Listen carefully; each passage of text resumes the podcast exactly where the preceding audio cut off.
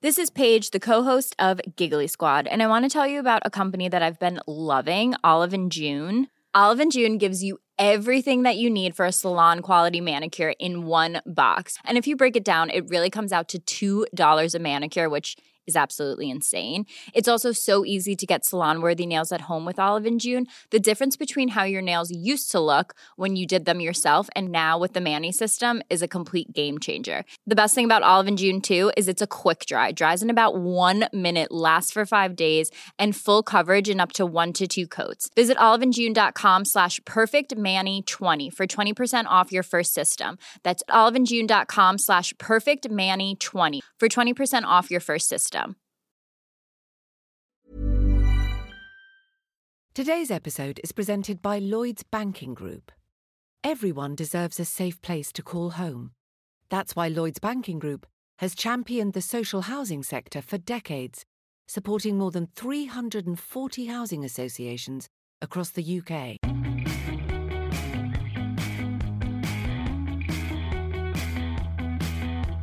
Hey everyone, welcome back to another episode of EU Confidential. I'm your host, Ryan Heath, author of Politico's Brussels Playbook column. I want to remind you to rate, review, and subscribe to the podcast so we can spread the word about this cool community. We hope you're enjoying it as much as we are. It's been a heavy week this week in Brussels. We've heard hundreds of allegations and stories. They've been lodged with publications, including Politico Europe, about harassment, assault, rape, all too common across the EU Brussels bubble. So, we're going to get right down into that discussion with a special group this week. And following that, we'll have our regular feature interview, and it's with the European Commission Vice President for Energy Union, Maros Sefcovic.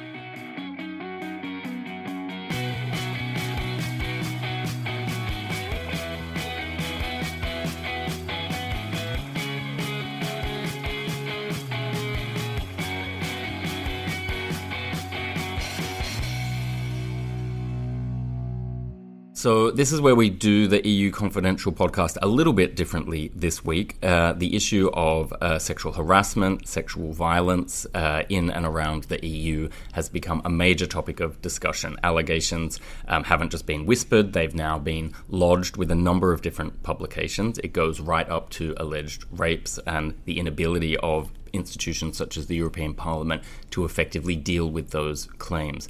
So, with me today for a special uh, lengthy discussion about all of these issues is Joanna Maycock from the European Women's Lobby. Hi, Joanna. Good morning, Ryan. And our regular panelists, Ailbhe Finn and Lena Rabarus.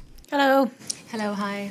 So, it's been a really um, tough week, and I wasn't one of the people who had this happening to me in in Brussels, um, but I've listened to uh, quite a number of very serious um, claims about uh, what uh, women and men say have happened to them in the EU Brussels bubble.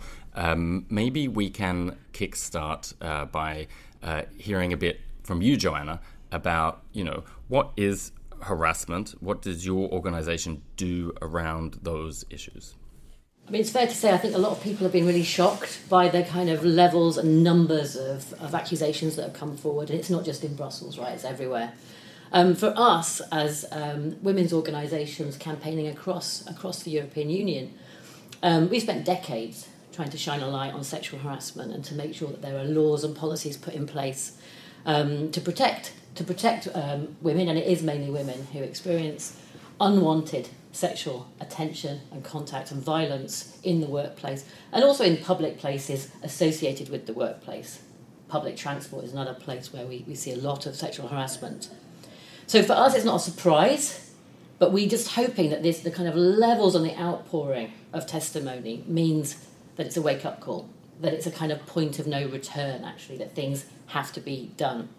So I suppose what is sexual harassment is what you're asking, and I think it's really important, and the onus needs to be placed on institutions, and in Brussels, the, all the European institutions, to be really clear with all staff what constitutes uh, sexual harassment and harassment in the workplace, so that nobody can claim that they don't understand what it is, or can try and use some kind of cultural relativism as an excuse for what is effectively illegal behaviour absolutely illegal behavior since 2002, exactly. in fact. Um, Ailbhe, Lena, um, what, what, are your um, experiences, takes, impressions about how this plays out in Brussels? You know, is there something specific to Brussels as a city, or is this, you know, a politics thing in general? Is it a men thing? What what what, what is your view?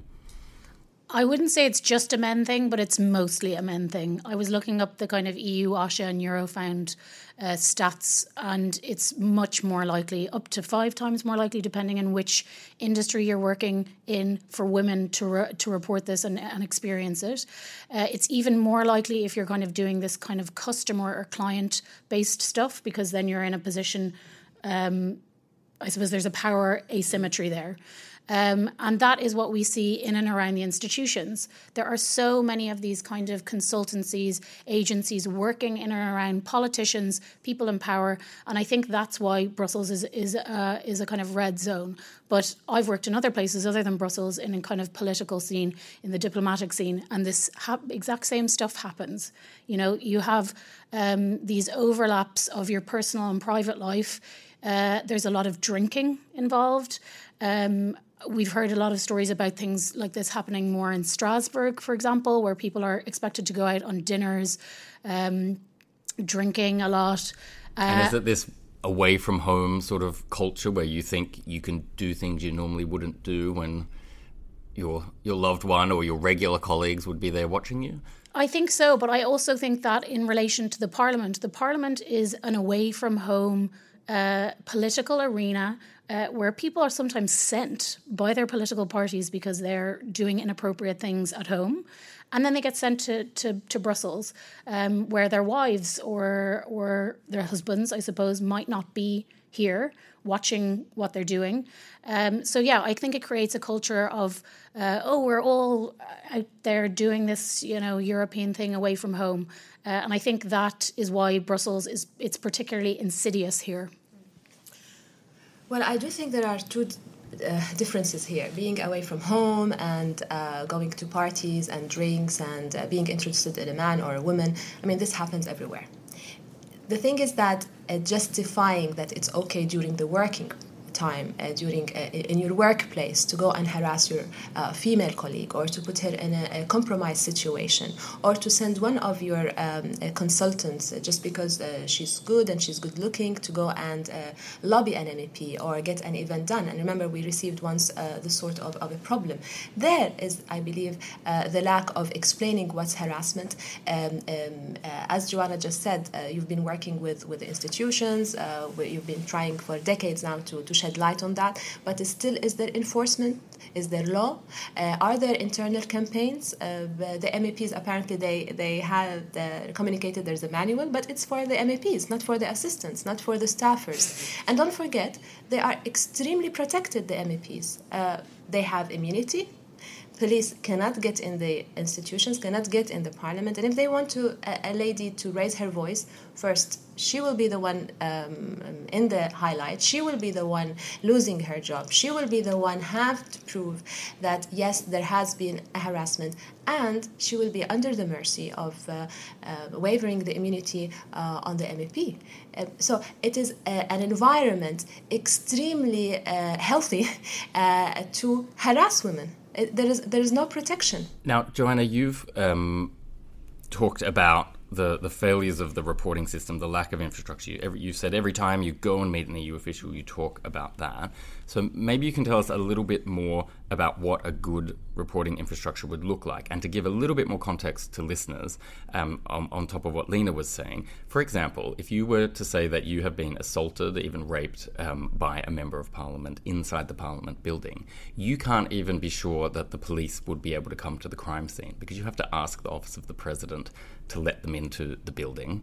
Um, the police then wouldn't necessarily even be able to do an investigation if you went down to the police station with your medical report and so on, uh, because uh, for to force the MEP to answer questions, um, they can just refuse it until their own colleagues lift um, their immunity, and then you are kind of like starred for life as the person making the complaint on your HR file. So even if that person were convicted in a court, most criminals lose that criminal record at some point, unless it's a really serious crime. But you, as the victim in the EU system, will you you you become more targeted.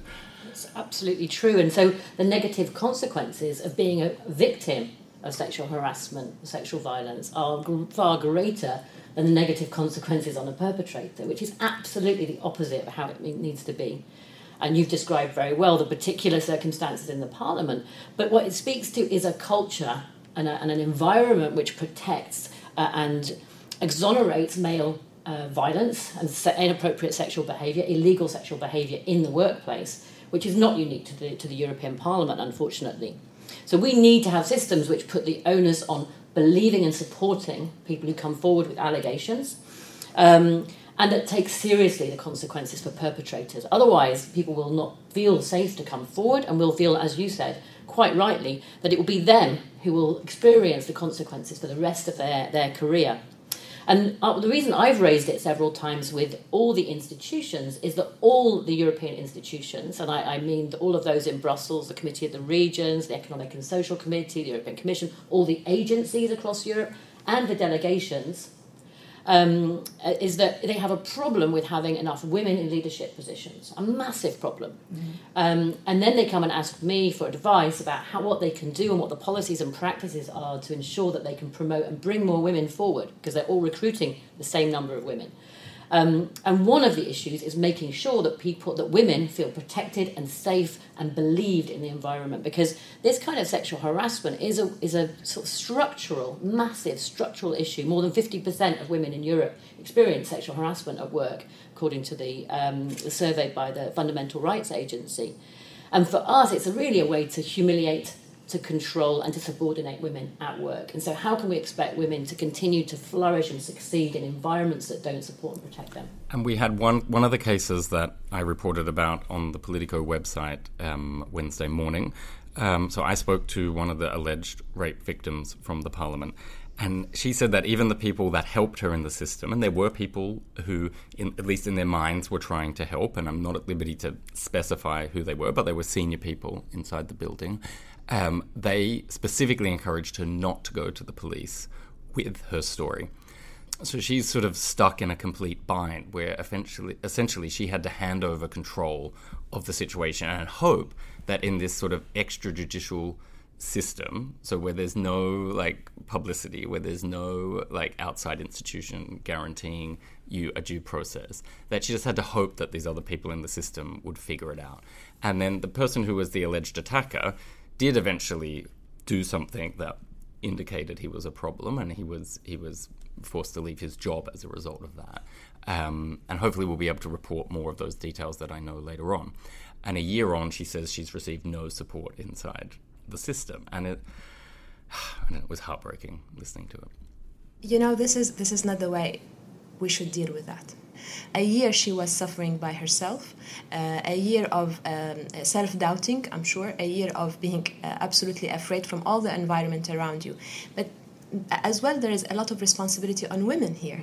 Uh, don't accept it. Speak up and and uh, try to challenge. I always say, try to challenge the, the, the culture you're, you're you're being surrounded with, and uh, some one one of us has to step up and say, okay, I'm gonna uh, um, take this step and I'm going to uh, be the the example so we can stop it and, and we can let others know that if you go through this way there are consequences and there will be some um, consequences on the men let's say on, on the thing. Yeah I have actually reported a sexual crime that I experienced in the airport here in Brussels.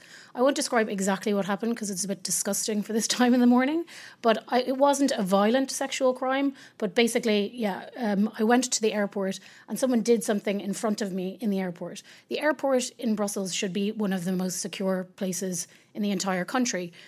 I went and reported that crime. They found the person who it was. And then they told me that they were not going to press charges against him. Even though they knew it was him, he was living in the airport, this man. And then they told me, we're very worried that he will escalate his, his um, behavior. So what we're going to do is tell him that you've reported it. And I just thought to myself, you're going to tell this man that I've reported it, but then not prosecute him? So yeah, I am worried as well about and, how and these he'll things be there next time are, you come back to the airport. Yeah, exactly. I was like, he's living in the airport. That like terrified me.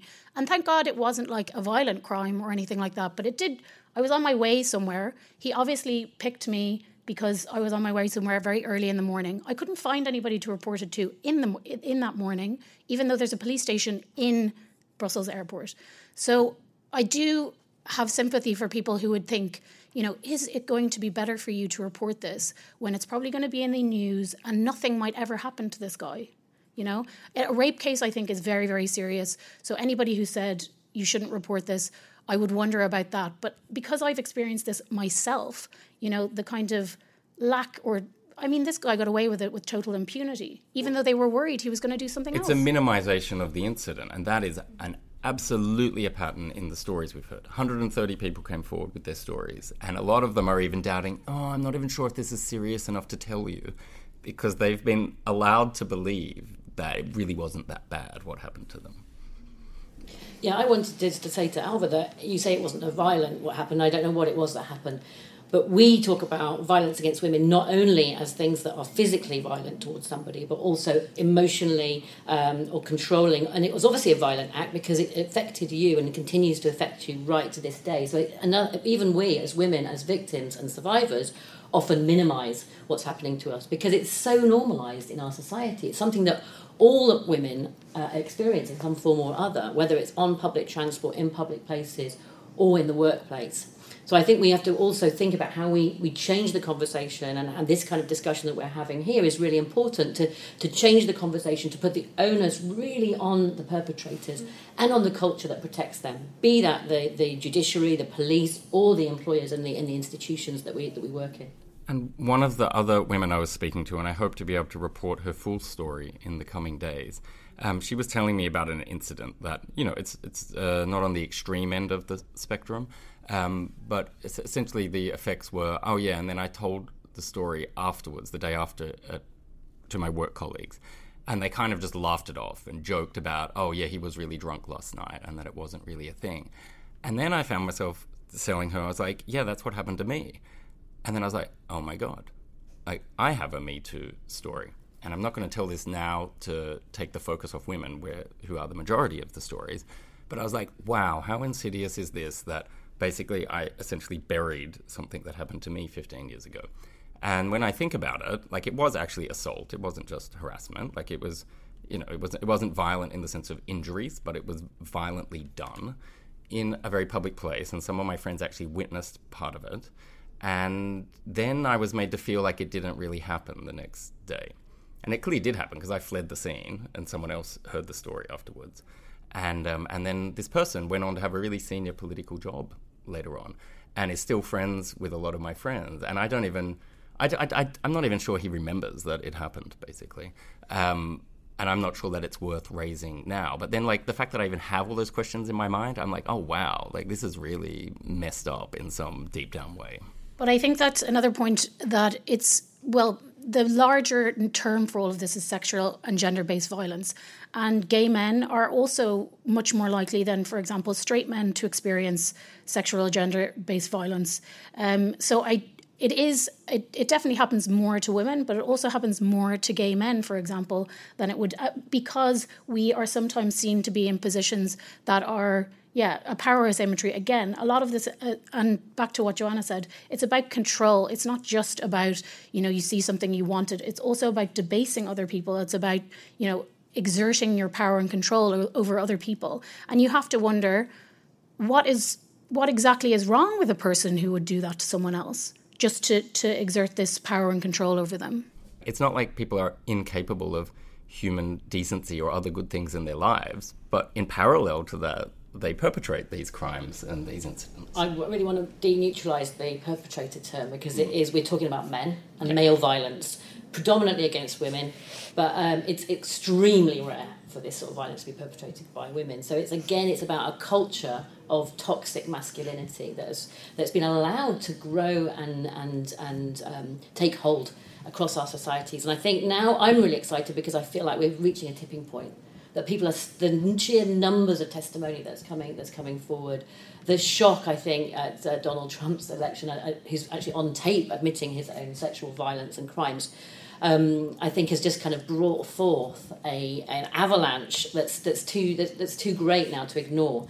I hope now that we've reached a point where we have to say it's zero tolerance to this kind of behaviour, um, and that all measures that can be taken, like in Brussels, across the institutions and the private sector, uh, to weed out the perpetrators and to address the culture of uh, impunity, really, for the for the perpetrators, uh, has to has to happen. And I think women have to feel safe at work, and all people should feel safe at work. You know, we want women to be at the centre of, of, of defining the future of Europe, and we need all the heads, we need all the hands on deck for that at the moment. We need, you know, if Juncker wants to achieve his forty percent targets of women in leadership in the Commission, then we have we have to make sure that women feel safe to, to be at work and to speak out at work as well. And I do really hope, Joanna, that the women, when they are on leadership position, they wouldn't uh, freak out and uh, just act like a man, and they make it a hush hush culture. So we really, as well, uh, don't get afraid because we want just to keep um, ourselves in, in with a title. I did see a few articles written by women in the news after the Harvey Weinstein thing saying, you know, there's going to be a backlash about this. Like, what's going to happen in the workplace now? Men will be scared to ask women to come uh, and, and go to meetings alone with them and this kind of thing. I mean, that really shocked me. I was thinking in my head, how could you possibly write that? That is why on earth would anybody be scared uh, to, to talk to someone in a work context? All you have to do is not sexually harass them. I mean, it's a very yeah. low bar. It's not complicated. Yeah, we have a scenario now where MEPs literally, like in a public event last week, I've had this reported from several people. Uh, so in a room of 150 people and there weren't enough chairs. And so the, the, the, convening MEP was like, oh, well, we can fix the space problem. The women can just sit on the men's laps. Oh, you know, like, God. And they just like randomly say that in the middle of the Harvey Weinstein scandal in public. And you're like, if that's what's happening in a massive room full of people, what on earth is happening behind closed doors? And there are so by the time you hear this, there will have been a debate in the European Parliament about these issues. Um, so we can't predict what is going to be said in that debate, but I certainly hope there will be some more um, accountability, and we will be happy to hear from other voices at the European Parliament, including the official voices defending the systems they have in place in future episodes. Um, because one thing that really stands out to me is that uh, leaders of political parties have come out and said, in Gianni Pittella's case with the Socialists, we have these internal procedures in place well, we're going to put that to scrutiny at Politico for sure. The Greens say they have an internal ombudsman, but the one MEP who's been named so far in the series of allegations is a former Green MEP. So I wonder what happened in that case, how the ombudsman system worked. And Antonio Tajani himself from the European People's Party said that there had been no formal complaints of harassment. But we created a confidential form online, and it didn't take a lot of pushing for 130 people to come forward. 30 of those allegations specifically related to the parliament. We know four people formally complained, like they've gone into detail with their stories for us. Parliament spokesperson herself said yes, there have been cases of harassment and assault and that there's been punishment for them. And all that happened within 48 hours of the Parliament president saying, no, no, nothing to see here. So I don't know whether that is different parts of the Parliament system not talking to each other, someone or some people lying within that system, but it indicates a dysfunctional and broken system. So, Joanna, do we need a code of conduct for MEPs and other officials here to make it crystal clear what is and isn't okay? Absolutely, and we would we would say a, a code of conduct across all the institutions would be important, so it's clear and it's well understood. That should set out clearly what is prohibited behaviour, what is unacceptable behaviour, and that includes sexist language as well as sexual harassment, so sexist language and behaviour. Uh, behaviour to, within and towards staff, but also towards clients and stakeholders we need to make sure that those codes of conduct outline what are the mechanisms to support people coming forward with allegations. So, what are the actual steps that a victim should take to seek justice, but also to seek support? Basically, there should be very clear that this is a zero tolerance kind of campaign. Now, you can have campaigns, and I think in the European Parliament they're very proud of the posters that they have all over the place about sexual harassment. But we're talking about regular, compulsory training for all staff at all levels, including the president, uh, including at really at all levels. So basically, you can't walk through that door and take a job or be an MEP unless you've been through some training that makes it 100% clear. Yeah, and it can't that can't even just be one off. It has to be regular. So it has to be repeated every year, every couple of years to make sure that it's absolutely crystal clear. That should be for all staff. We think there should also be specific women only training uh, opportunities and spaces so that, that, that women feel safer to perhaps talk about the experiences they've had, such as those that Ryan's talked about or those have come forward here, that people aren't quite sure whether or not it's inappropriate or sexist behaviour. I think women are more likely to talk about that in women only spaces. And we think there should also be specific measures to target women from minority groups who are even more likely to experience harassment. Now it's time to hear from European Commission Vice President Maros Sefcovic. He's the Vice President for the Energy Union, and I caught up with him in his office a couple of weeks ago. We've pulled it out of the closet because we've been so overwhelmed with all of the sexual harassment and assault stories this week that we got a bit behind making this episode of the podcast. But we checked, and luckily, all of the information is still relevant, and so we hope you enjoyed this conversation. So, Vice President Sefcovic, welcome to EU Confidential. Thanks for joining the podcast. Thank you for the invitation. A pleasure. um, let's get to know you a little bit first. Um, I'm interested because you've done just about everything in politics, in diplomacy, in civil service. And the thing that really jumped out at me on your CV was that you have been the Slovak ambassador to both Zimbabwe and Israel.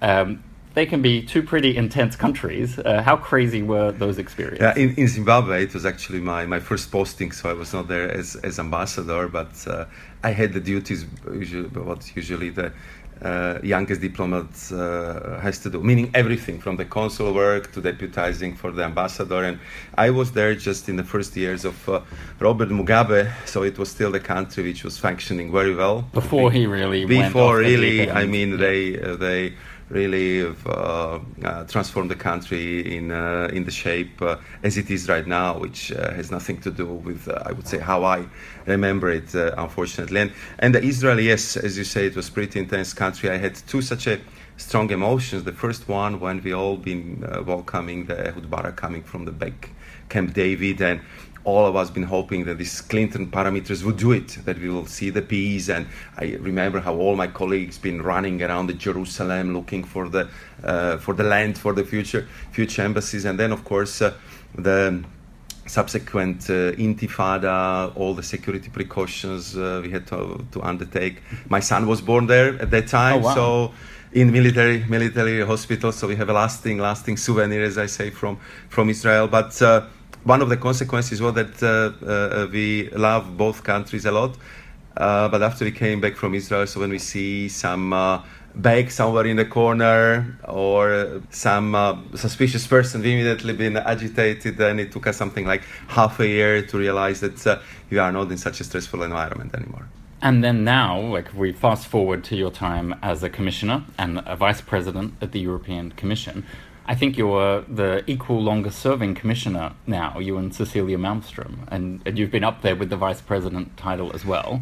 Is there, given everything you've learned over the last nine years, you know, what, what's one thing you know today that you wish you knew I would really appreciate it to know that uh, you have to be really patient. You have to work on different levels because uh, since the idea until it's really approved in the college and then you see there's a valid legislation, it's very very long way. So if you think that you can just change the things by the I would say click of the mouse or by just uh, saying something very um, uh, very innovative, it's it's it's not working like that. So I I realized that uh, to get um, the message to be well taken by your colleagues or by uh, I would say the, the Brussels and European environment, you have to have very good arguments. You have to repeat it and repeat it and repeat it and convince your, your peers. And um, in the end, in, it, it, works. What I think it's uh, very uh, important about the EU is that we are very consensual institutions. Sometimes it's, forget, it's uh, forgotten but it's very important uh, that we really try, I mean, in, in all circumstances, under the last possible moment, to, to find a consensus. Therefore, sometimes it takes more time. Therefore, sometimes it doesn't look like we are super action packed, but that consensus building is, is, is, very important. And, and when we do not follow it, then usually it brings uh, a lot of tensions and, and, and the problems. And therefore, you have to be like, uh, prepared mentally also for, for, for this fact that this is rather complicated and demanding process. Well, in that sense, the EU being slow is also its strength because that is the external criticism a lot of the time that the EU only gets its act together at the last minute, that things take years to happen. But I guess you're saying that because it took years to happen, it's built in a more uh, sturdy way that it's not going to be knocked over in the political hurricane. Yeah, I think it's it's one aspect to look at it, but then again, I mean, when I looked at uh, how long does it take to uh, to adopt the legislation, for example, in the United States or uh, even in some of our uh, EU EU member states, it also takes time. So I think that if we are really uh, working in um, democracy, and here we have to really take into account uh, what was going on in 28. Uh, uh, very soon it will be 27 parliaments. So you really have to have permanent eye on where you have an election mm-hmm. campaign, what is the position of the national parliamentarians. Uh, it's such a permanent consensus building, and it takes time, and I think it requires uh, and that would be probably the difference between now and how we started several years ago. Much more presence of the commissioners in the member states. Mm-hmm. The people want to talk to you. I mean, not only the government representatives, but parliamentarians, and very often the, the, the citizens. They, they, they want to know who are these guys in Brussels, and you know what they can what they could do for me. How is it relevant for my city, for me personally? And it's it's really new because people just just they just want to put their hands on you. They want to ask you, and they want to tell you, you know, I believe this, this, or something else should be done differently in yeah. Brussels. The trust seems to come from showing up now, not just from people being clever in a building in Brussels. But let's get a bit into the topics yeah. that you actually tackle. So you're in charge of the EU Energy Union. Tell us a little bit about what that is. It kind of implies uh, a single market for energy. And that is one of the dirty secrets of the EU is people kind of take as a article of faith that mm. the single market just exists and it's there. But in reality, it's still being built in a lot of places, including in energy. Um, so tell us a bit about that, mm. and also apart from the single market, beyond the single market, what are the elements of the energy yeah, union? I think that uh, you're absolutely correct. It's a little paradox that we started as a coal and steel community. So the energy was really at the birth of the of the European Union, and until today, we cannot say that we have completed uh, the internal energy market uh, in the EU. So we still have uh, a lot of obstacles uh, which prevent us from uh, trading the electricity or the gas or uh, other energies. And therefore I, I, I always repeat that we need to upgrade our software and improve our hardware because I mean we need to have better rules which would make it uh, much more transparent and easier to trade uh, with energies. I really like to see that you have a free flow of energies as we have free flow of goods or mm-hmm. services or the capital. And we have to invest a lot uh, in the infrastructure that we, if we have cheap and clean electricity coming from the north, that it should have really unhindered access uh, where it is needed within Central Europe or in Southern Europe. And technologically it's possible, but again, you have different regulatory environments. You have a lack of interconnections, and all this needs to be improved. But to be quite honest, I think that why the leaders in the end uh, endorsed uh, the energy union concept was not only because of the internal energy market. There have been few other very important uh, elements. The, the first one for many leaders, especially from Central and Eastern Europe, was energy security. So we're talking Russia, but not just Russia, but making sure you don't rely on Russian gas or one other country. Or, or I would say making sure that uh, the situation as we have it in 2009 in many of our uh, EU member states will, will not repeat itself because it was quite dramatic. I mean, the governments had to take the decisions. Okay, it's the last remaining parts of energy.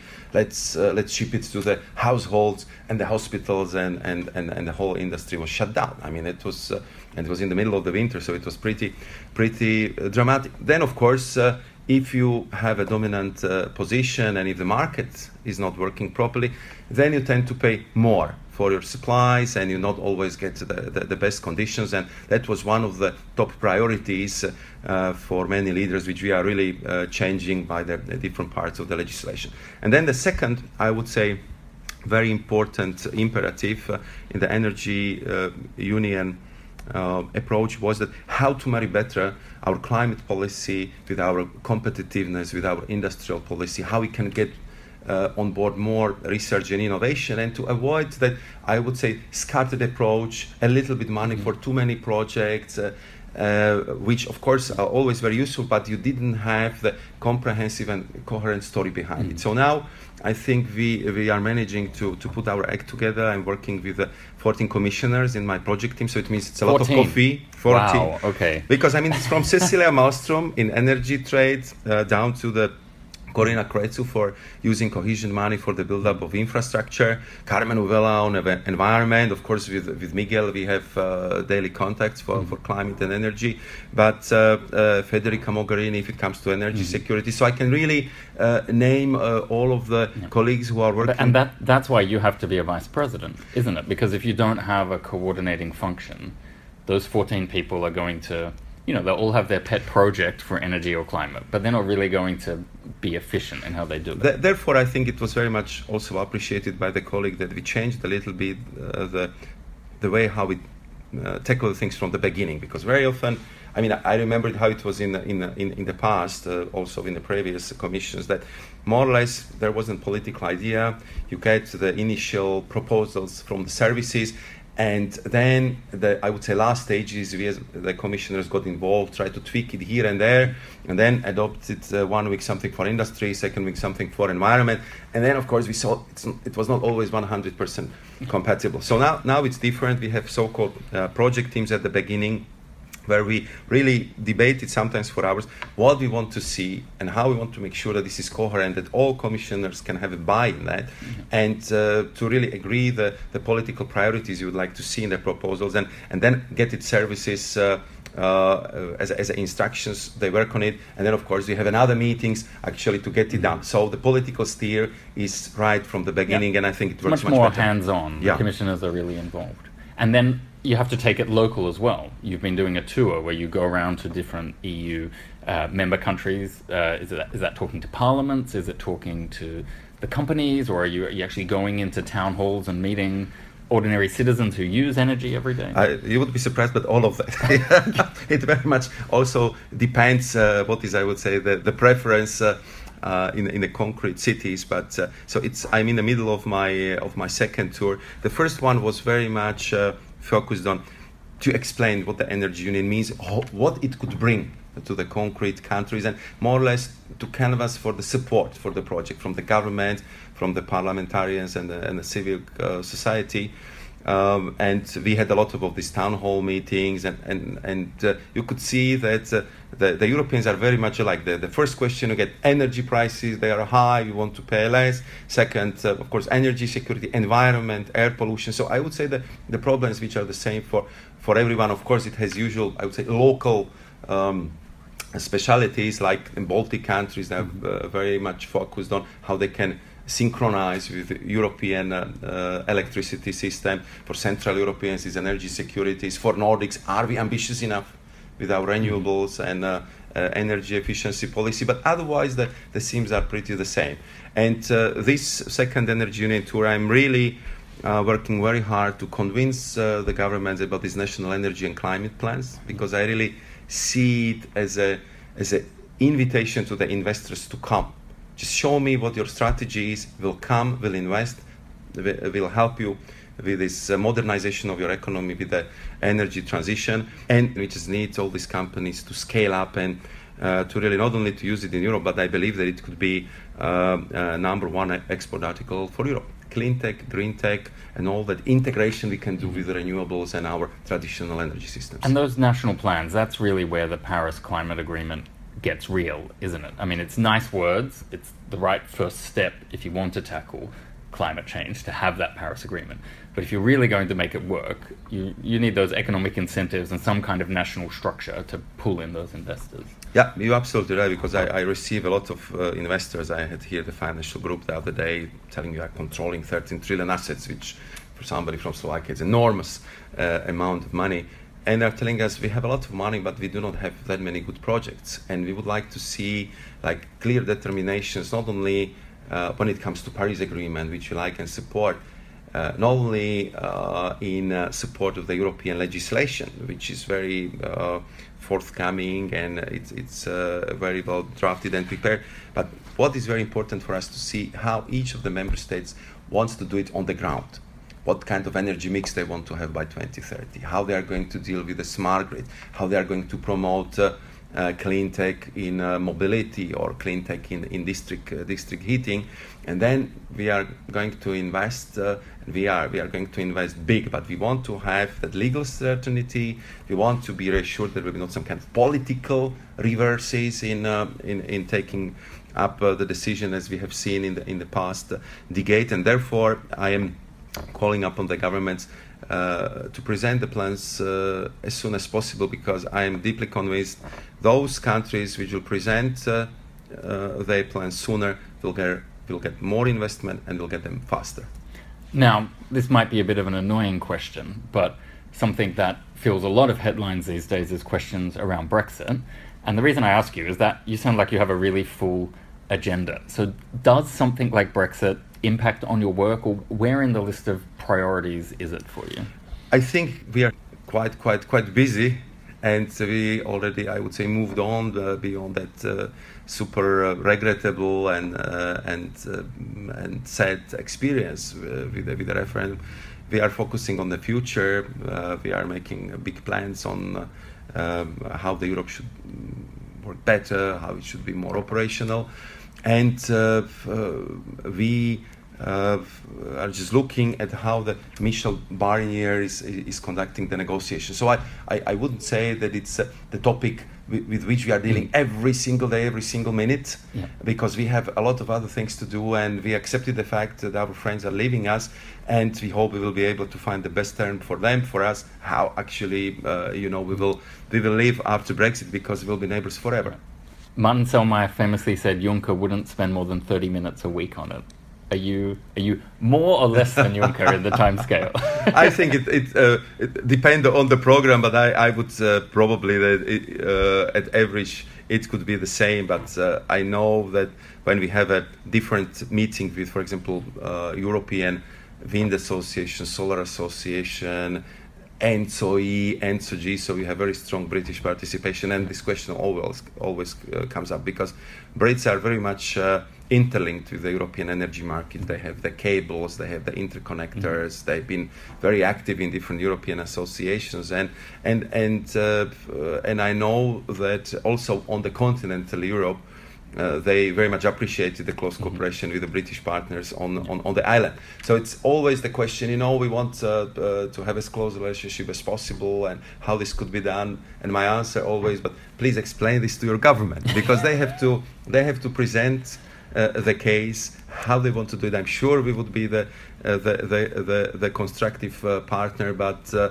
I would say the big thing has happened. I mean, in the Brexit referendum, and we will need to find a way how to square the circles when there is, uh, as it was uh, restated again, no single market, no customs union, no European Court of Justice. So, I mean, indeed, we will have to be very creative how to, you know, preserve uh, all that quality of. Uh, uh, relationship which was built in many, many industrial sectors over the last decades. Excellent. Now, what's coming up next for you? Is the next big thing the mobility package in November? I think so. It's uh, we have uh, I would say two big things uh, to do from I would say our strategy on the energy union. The first one coming most probably in November, where we want to propose new emission standards for for cars and vans. We want also to propose new rules for public procurement and uh, which would uh, create, I, I, hope, better possibilities how to promote uh, the, the, clean cars. And then we also want to do our utmost to, to accelerate uh, the rollout of the infrastructure for alternative fuels. So the people would not have that range fear anymore that I have electric car, can I really, you know, charge it, charge it when I, when I need. And, and so uh, that would make a sort of standard or minimum work across the EU. Yes, I mean that's uh, that's that's uh, I would say what we definitely have to do. But I would like to push it a little bit uh, further because, and I hope that we can get uh, through this package uh, this very very clear European ambition that we want to make sure that the best cars in the world are manufactured in Europe that they will be the, the cleanest and so no more dieselgate and then and the normal diesel gates and we'll put them on the number one world class the infrastructure. If it comes to the alternative uh, fuels different charging station but also to propose certain vision uh, and declare our readiness to roll out the infrastructure also for the future autonomous driving. Mm-hmm. That's very much, I would say, so far on the table of the designers, engineers, what it will be 5G, uh, Galileo, satellite navigation, Wi Fi is in the city. But I, I see that uh, we have progress on that a lot. In this case, I would say. Uh, it almost makes you dizzy. I mean, yeah, the yeah, number of keywords you throw out. I very hard to imagine how you structure that as one job. Exactly. I mean, it's it's uh, uh, and therefore you know because the, yesterday, I mean, uh, coming back to my my Belgian uh, energy union tour, uh, when we when we visit these companies, they already see the cars as a part of this new uh, energy network that you would have these uh, uh, solar panels uh, on the roof you would have this home automation smart appliances and you would have an electric car with a strong battery which will which will be your personal storage which will store the energy for you and uh, which will also allow you to sell uh, the, the energy to the neighbors because the machine will very quickly learn that you use it every day only for 12 or 20 kilometers so that's, I think, really the future which is approaching very, very quickly, and for that we need to create this uh, new legislative uh, environment. Well, Vice President Šefčovič, thank you very much for joining us. Thank you very much for having me.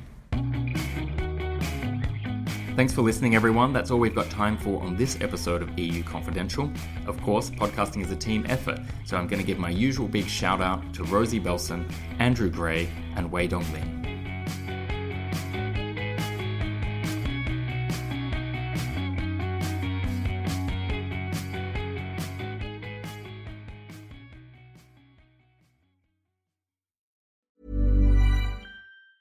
Planning for your next trip? Elevate your travel style with Quince. Quince has all the jet setting essentials you'll want for your next getaway, like European linen, premium luggage options, buttery soft Italian leather bags, and so much more. And it's all priced at 50 to 80% less than similar brands. Plus, Quince only works with factories that use safe and ethical manufacturing practices. Pack your bags with high-quality essentials you'll be wearing for vacations to come with Quince. Go to quince.com slash trip for free shipping and 365-day returns.